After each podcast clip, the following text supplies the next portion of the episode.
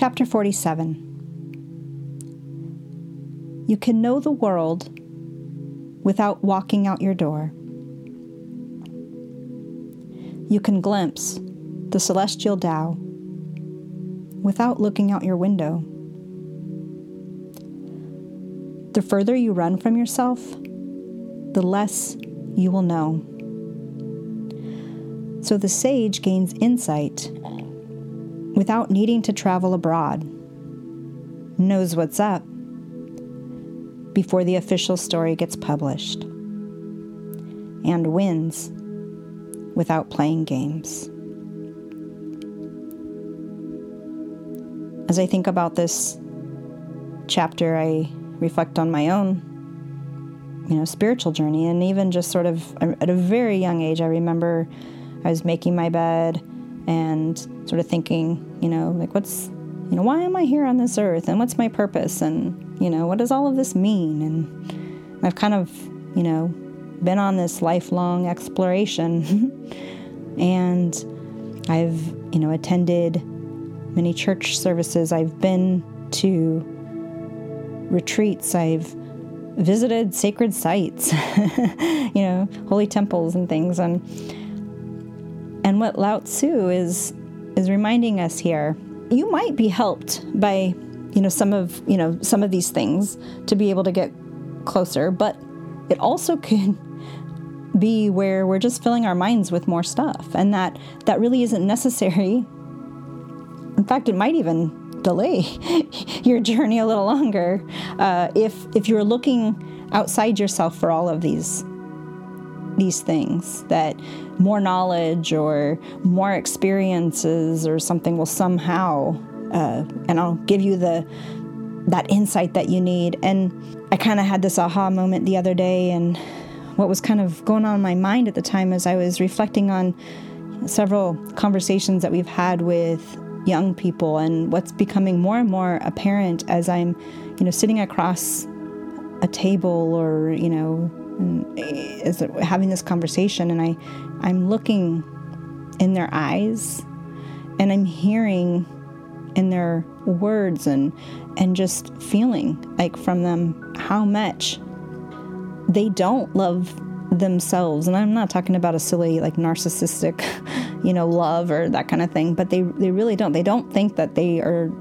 deserving of love and that they're just such rotten people or something that that i don't know like that you know love's not really you know truly for them that that they have failed and it just breaks my heart when i see and feel that they don't really think that they are even deserving of love.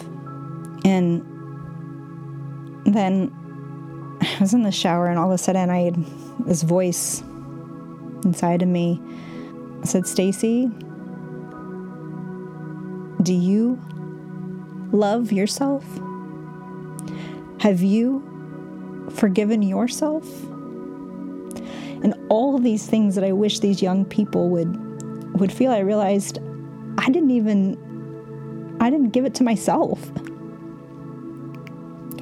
Instead, I have filled my mind with, you know, negative self-talk and uh, reliving, you know, bad decisions or things I just wish I had done differently, and just in this, you know, world of negativity of constantly seeing how I haven't measured up to whatever you know, whatever I wanted to do in life, and and I realized like there aren't any books that I read or whatever until I, I do this work within myself that I need to do.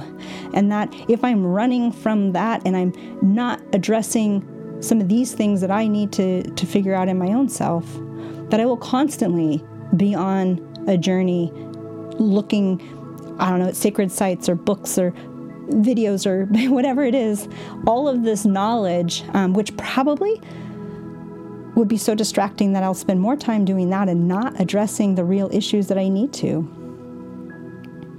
When I had that experience, I, there was this feeling of, you know, this relief and this calm that came over me.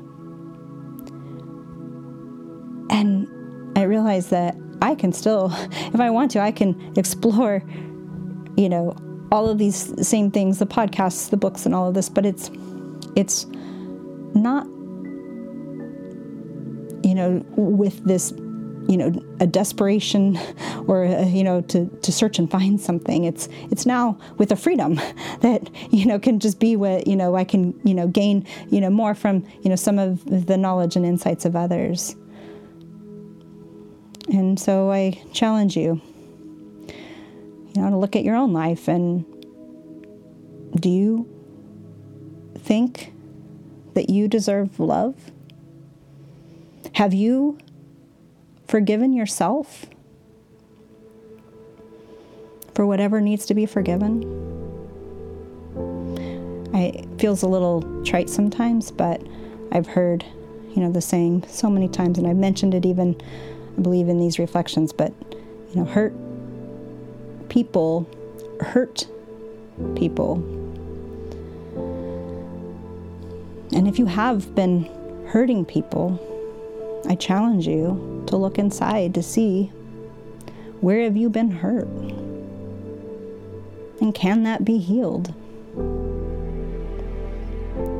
And when we face that, if we can heal that, then I think that we can stop some of these unhealthy ways that we lash out uh, when we are just, you know, wallowing in in this world of, of hurt. Because for me that is a living hell. And there is no peace in that. So hopefully, you know, as I keep finding things, I'll keep staring them head on and addressing them and, and getting at the root of what this hurt is. And I've found that as I've been able to do that, that I have received more peace. And that's what I hope for you all too. We stop running from ourselves and hopefully find that deep peace upon peace. Thank you, friends.